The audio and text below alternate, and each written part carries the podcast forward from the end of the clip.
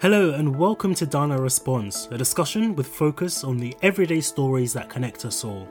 My name is Darnell Christie, and today, languages. Are they really worth learning, or can we put this one on the back burner? Find out as Darnell responds.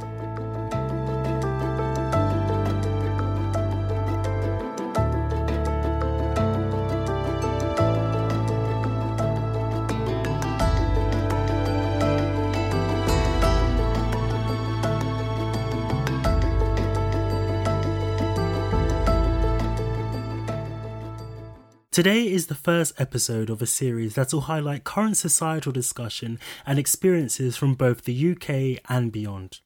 Now, if you're tuning in, you're in for a treat. We have some special guests joining us later to help with our discussion. And so, with that, on to our focus languages.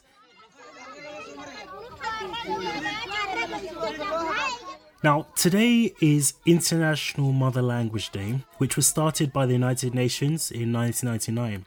It's a celebration to promote linguistic and cultural diversity, as well as the preservation and protection of all languages. Now, if you know me, you know I'm a lover of language and of cultures. I speak Spanish and currently I'm studying a bit of French and, and I'm honestly quite enjoying it. Admittedly, though, there has been a large debate somewhat surrounding languages and whether it's worth learning them.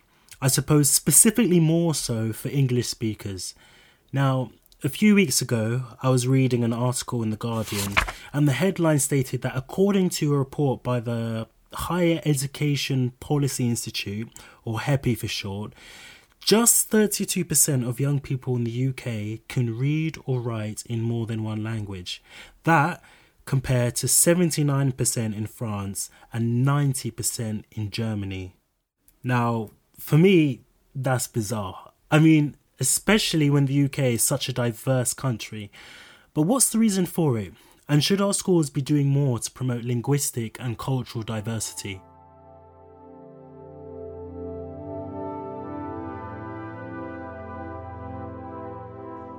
So, Spanish was one of the first sort of subjects I ever fell in love with. Um, it was really powerful experience. I remember I was um, 15. We went on a school trip to Seville, and I just within the first day, I just thought this is the language I want to learn. I am going to do as much as I can to learn this language.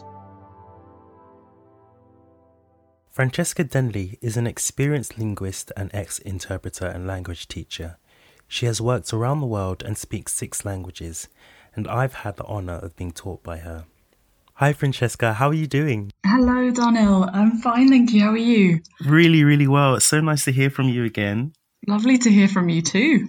Um, the first thing that we're kind of going to talk about is about this sort of perception of languages, and especially in the UK with you know post Brexit and everything. Mm-hmm. I think it's really interesting to kind of look at how people's relationship is to to languages. Um, so, in your time as a linguist, I'm, I'm, sure you've seen various changes in the uptake of people wanting to pursue language learning, um, especially with the increasing amount of globalization and cultural exposure that we have from around the world nowadays. But what do you think is the perception of learning a language today in general? Um, I think that this really depends uh, on lots of different factors, but I would say that from my experience as an interpreter, um, working uh, for clients in all different sectors and different age groups, uh, one thing that I've noticed is a general trend of adults who often um, say they regret not having uh, learned a language when they were younger or having had potentially a bit of a negative experience when they were learning languages and therefore wanting to in their adulthood. Uh, so I think, as you said, with globalization, um, there is a real appetite for learning languages. Um, having said that, in my experience as a languages teacher in a secondary school, um, I would say that when the students are younger, maybe they might not be quite as enthusiastic. I think there's still quite a barrier there um, or an attitude around learning a foreign language. Uh, I think there's still quite a few people who don't really see the point of learning a language, potentially because they they feel that you know everyone else speaks English. But that's really interesting you mentioned that point because I was reading an article on the BBC last year showing rates of language uptake at GCSE. Um, and it showed that it decreased by about 45% over the past 20 years. Um, and as you know, even from our own old A level Spanish classes, there were only four of us that attended to start with. And there seems to be a sort of perception that languages are too hard. And in some cases, in Britain, people have actually described languages as useless. Mm. Um, how do you think this attitude affects the education system in the UK? Um, I think it's had uh, sort of this downward trend has had a, a, real impact on on the way languages are perceived. Um, I would say that since uh, languages were not uh, made compulsory, I think it was as of 2014, if I'm not mistaken, mm. um, there's been an even further increase, well, or sort of decrease, rather, in the uptake of languages.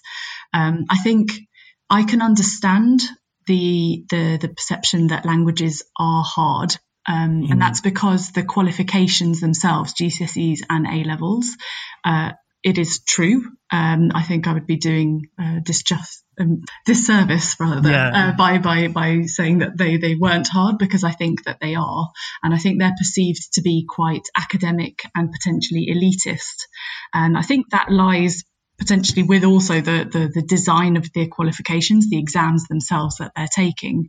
Yeah. Um, and I mean, I found that myself some at some point, even studying, like, yeah, it was it was re- really challenging. I think, and the the marking schemes and things were just very very stringent. Yeah, it's drawing on so many skills, going sort of I think beyond linguistic skills, which yeah. I think can be quite off-putting. And uh, I think it's also if you, if I, I, guess it does sort of relate back to what you feel the purpose of education is and what the, you feel the purpose of your qualifications are.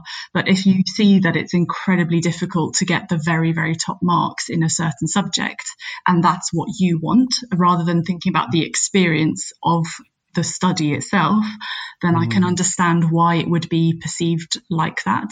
And um, I think that's having an impact. If over the past 20 years we're seeing that there's an, uh, a decrease, that's going to have an impact on the amount of people who are trained up enough, who are yes. linguists in themselves, who are in a position to teach languages. And therefore, that also has an impact on how many languages are available within schools. And I think there's mm-hmm. been um, sort of trends in, in certain languages becoming less popular. Um, I think French and German are the two, uh, uh, rather than Spanish. Um, that's from from what I've I've uh, read most recently.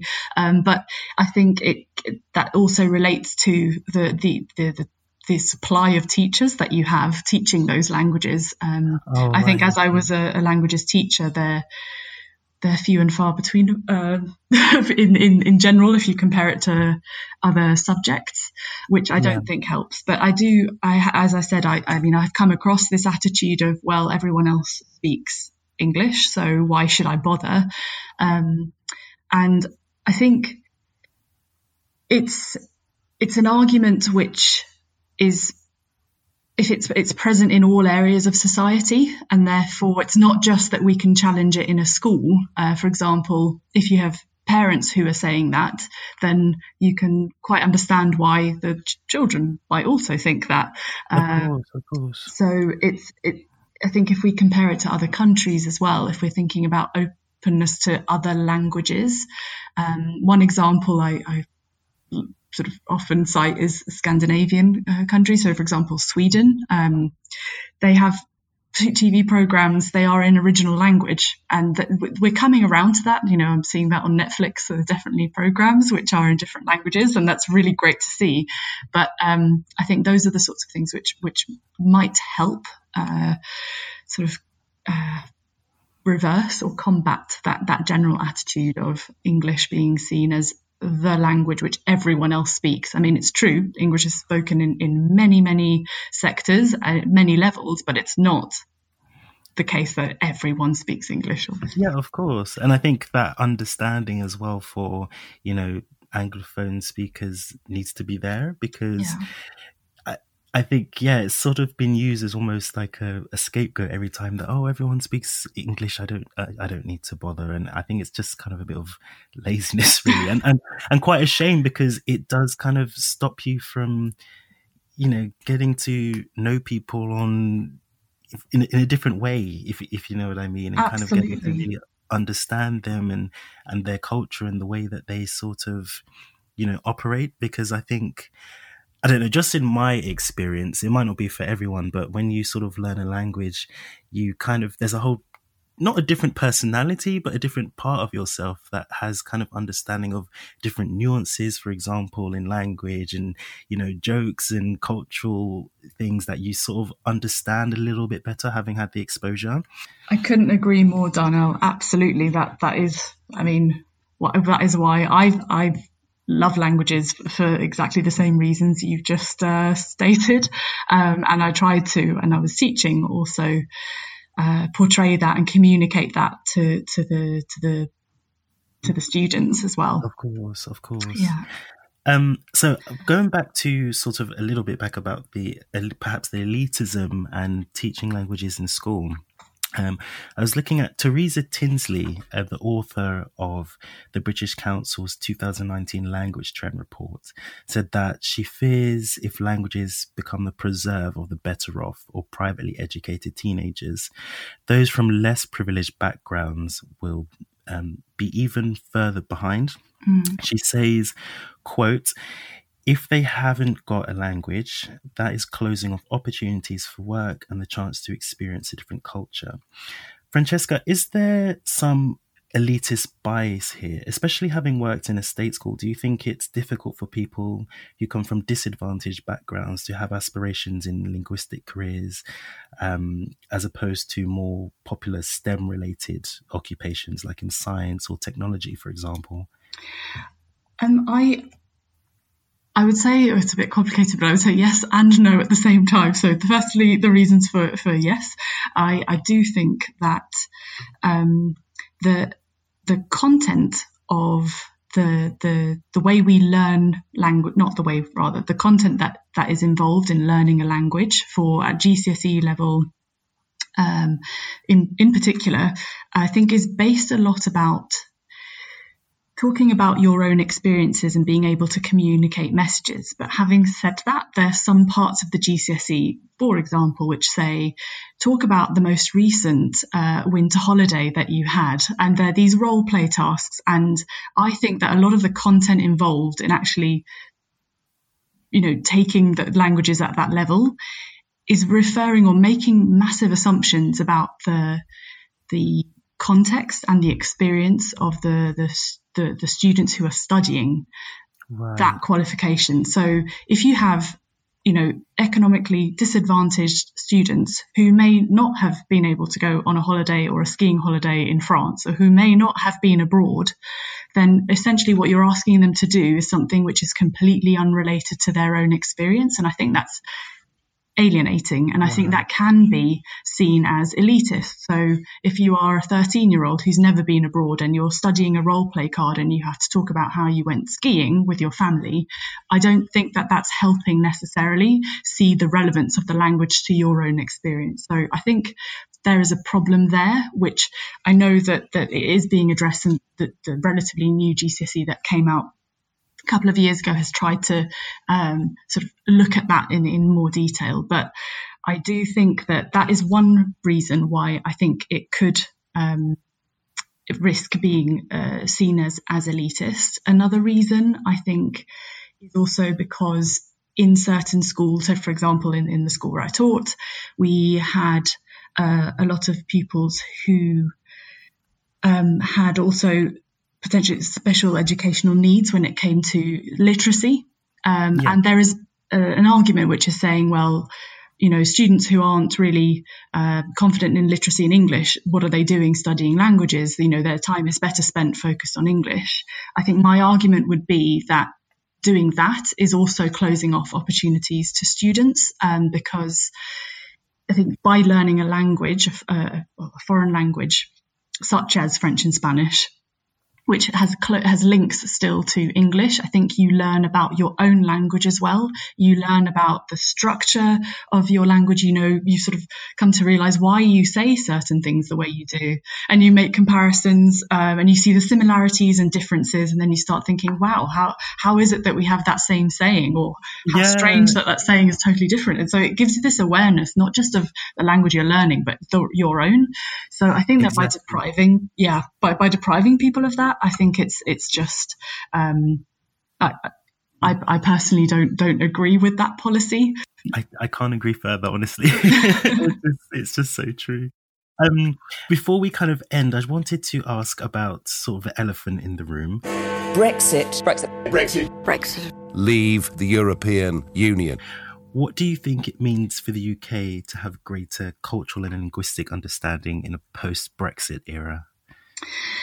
Yeah, so um, I mean, it does remain to be seen what's going to be the impact. Uh, I am genuinely concerned about uh, the ability that young people are going to be having in accessing the the mm-hmm. sort of experiences maybe that that I was able to access and potentially that you also Darnell were able to um, yeah. but I think one scheme that that I've always um, felt was so important was the um, the, the Erasmus scheme, mm. and I think mm. it's it's those sorts of things where, depending on how negotiations go, what the outcomes are going to be, we we do risk, uh, I think, making it harder for for people to to access those sorts of experiences, which I think will only just perpetuate that potential insular perspective of yeah. I speak English, everyone else needs to because they do anyway, so why do I bother? Um, yeah. It's it's it's something that I I hope won't happen, but I think it's something that we'd have to be be aware of, and and also just speaking to to fellow former colleagues uh, who come from, you know, France and Spain, uh, and them saying things like, well, you know, I'm going to move back. what is the impact, yeah. even just on the amount of teachers there are to teach languages or language assistants? Mm-hmm. These are sorts of things which I think it's a logistical impact as well, not just the cultural or sort of effect on our attitude as, as, as a country. So, on that note, I guess the big question should languages be made compulsory in schools? So, for me, um, my personal opinion is that they should be. Uh, just because it's going back to what we were saying, really, by by not making them compulsory, um, we we do risk certain students who uh, potentially at home have support in, in, in terms of, of seeing languages as something that's already positive, or they have contacts uh, who have already told them how important languages are, and therefore with the people who don't take up those languages, I think we're um, depriving them of the opportunity to gain sort of ling- not just linguistic but that cultural understanding of, of mm-hmm, other yeah. other cultures, other traditions, um, and I think it just it just broadens your your your view of the world. And I think everyone deserves that, irrespective of how, you know, good you are at English literacy or uh, how uh, socially and economically advantaged or disadvantaged you are. Yeah, I feel that yeah. this should be an opportunity open for all.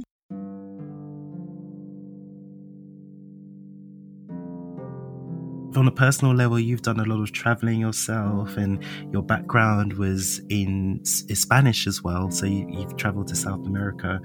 Um, could you tell me kind of the impact that language had on you during that time?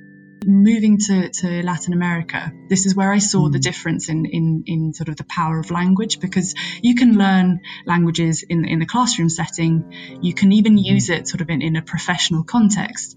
But yeah. it, there's a very different experience when you have to communicate in that language day in, day out. And that's when I realized how rich Spanish was. Um, just you see the, the variety of accents and the, the use of different words and expressions depending on where you are, um, not just even within like a country, but within a, a city. Uh, it's incredible. And I think that's when I realized that being able to communicate and understand all those nuances, all those sort of idiomatic expressions, the way they are used or sort of evolving is just incredible um, and so interesting.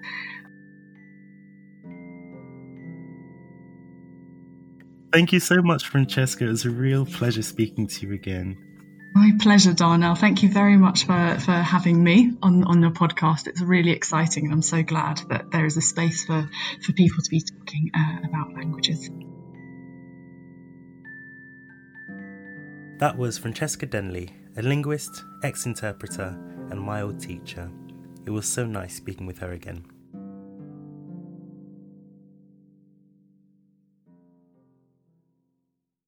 Now, you've heard about what languages can do, but what about how to learn them?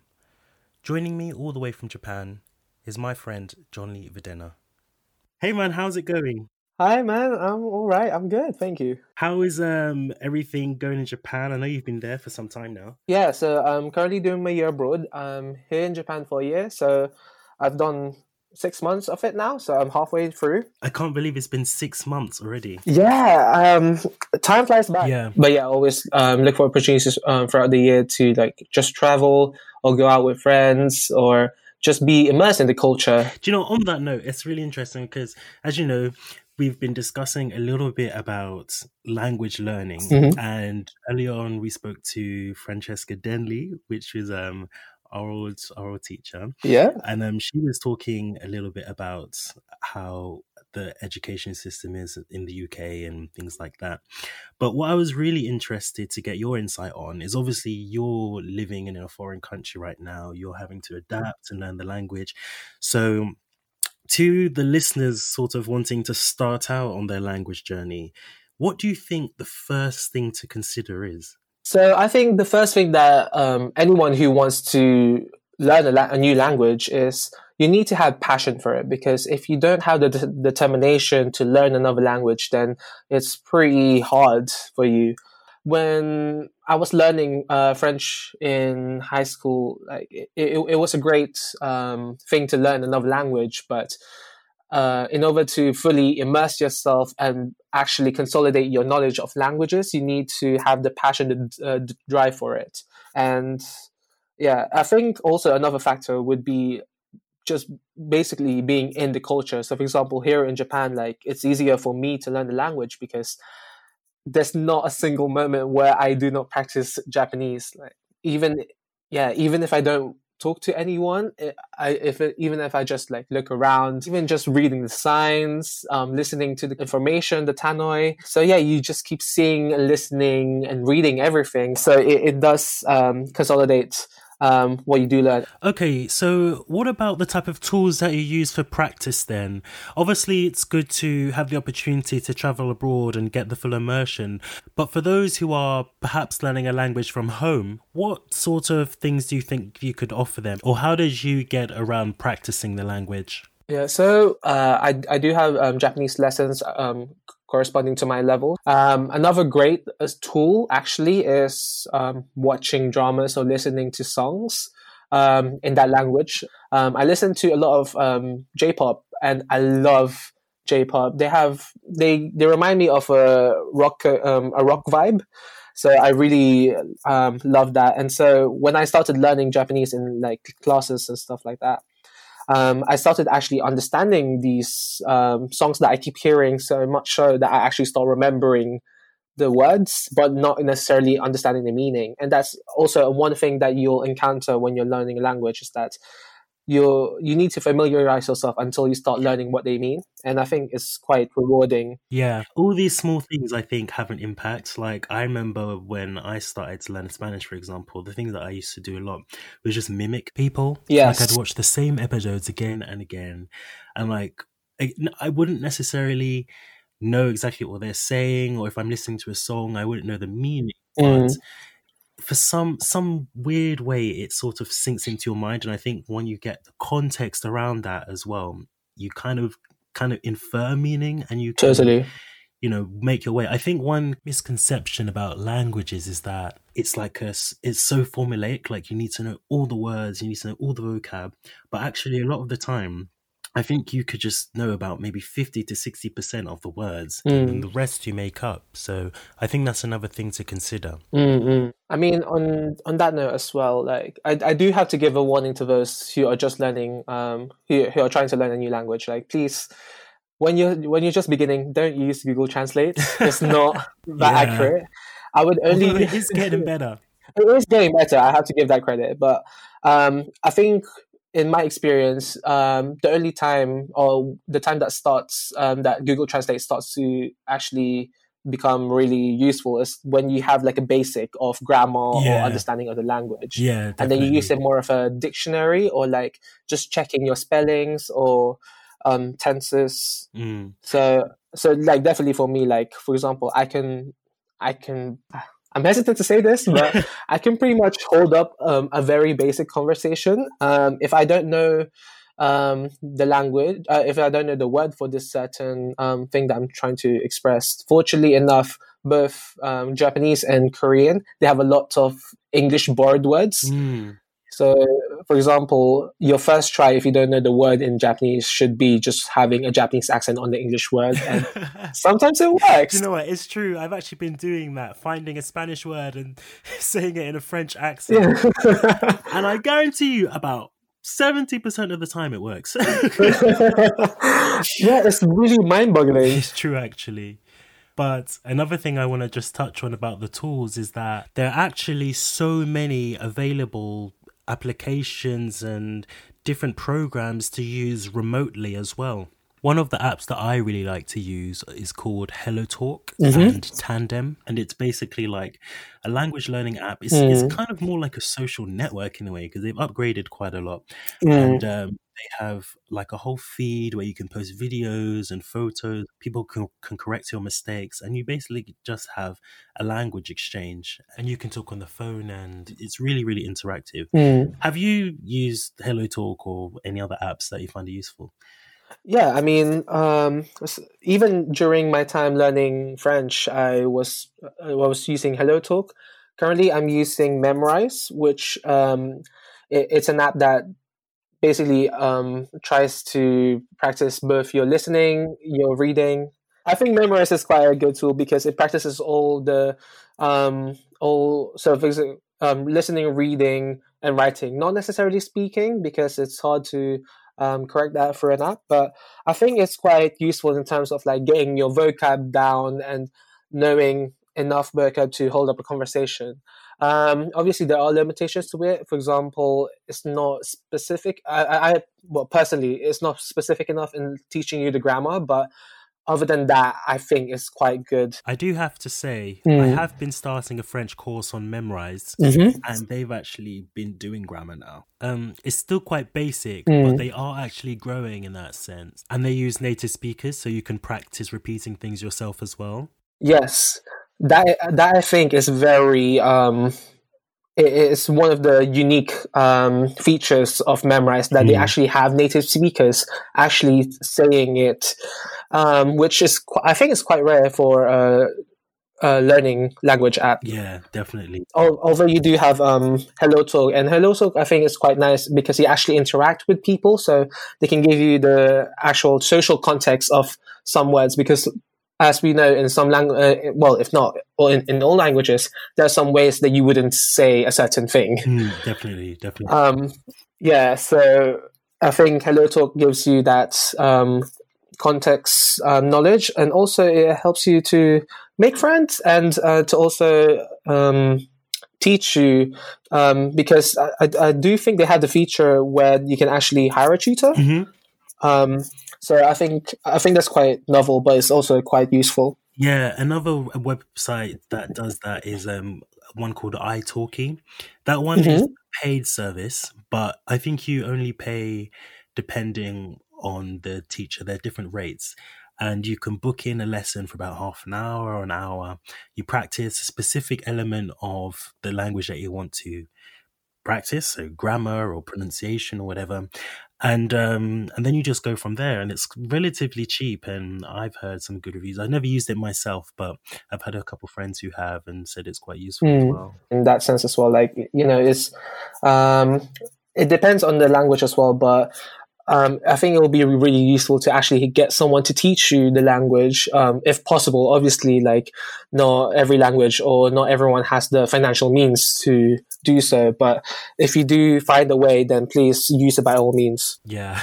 Another quick disclaimer before we move on. I know a lot of people, as soon as they hear language, the first thing they think is Duolingo. Now, um, I have my own thing about Duolingo. Like, I don't. I know in the language learning community, some people like it, some people hate it. I actually am someone who likes it, but to a degree. Like, it is a very useful app for the basics and it's great for grammar and things like that. But I would say that after a point, I think you're better off just going out and trying to practice the language because sometimes the sentences and things are just ridiculous. Like I think I got one as like the cow eats the bear on an ice cream or something like that. It was just ridiculous. Oh. you get strange sentences like that that aren't actually you you can't really utilize them in a real context. Mm-mm. Maybe they've actually improved that a little bit since the last time I was on it, Mm. but yeah.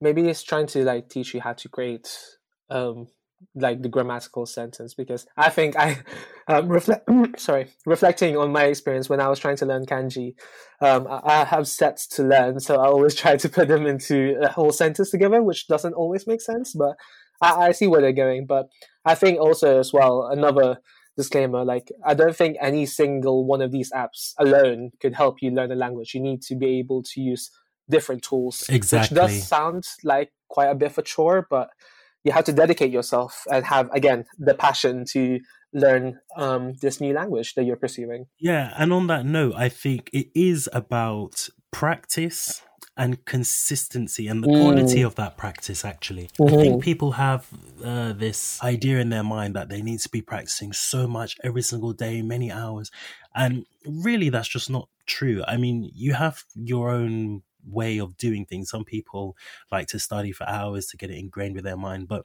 for me for example I just use maybe a couple, about 10 minutes, 15 minutes of my Memrise, to get my vocab.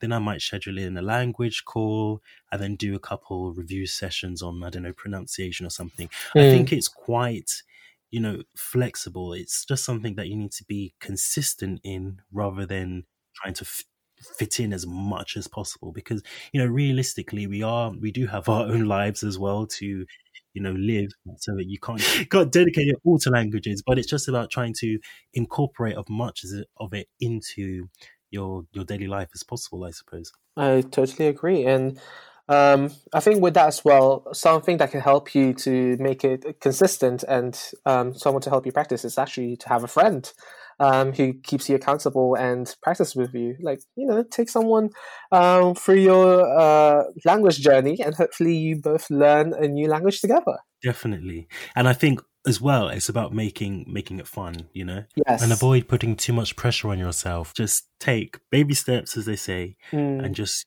go bit by bit. I think one of the things that I like to do, um, quite, quite embarrassing a bit, but when I practice language, I just uh, get my phone and I'm walking out on the street and I just pretend I'm having a conversation to someone. and no one knows I'm talking to myself, but Until, my until the phone rings. like it, it's it's great. It's really great. There's so many interactive ways that you can actually practice every day in you know in your daily life Yes. that you can just in those spare minutes that you have in your day you can just fit them in. Mm. On that note, thank you so much, Johnley, for joining us. Thank you very much for inviting me. Not at all, not at all. It's always a pleasure to have you. Remember, you can also keep up to date with what Johnley's doing at Internet Lee on Instagram and also have a look at his YouTube channel. He's got some really interesting content there as well. I hope those tips were useful, and of course, we encourage any of you who have a dream of learning a language to really go for it. Give it a shot. After all, it's not as hard as it seems. That's all for now. My thanks to Francesca Denley and Johnley Videna for their insight and contribution. If you enjoyed that episode, remember to rate, share, and subscribe too. You can also follow me both on Twitter and Instagram at Darnell underscore Christie to find more content. And of course, don't be afraid to give your suggestions on what you would like discussed next on Darnell Responds. Thanks for tuning in. I'll be back in the next two weeks. Until then, have a phenomenal time. See you soon.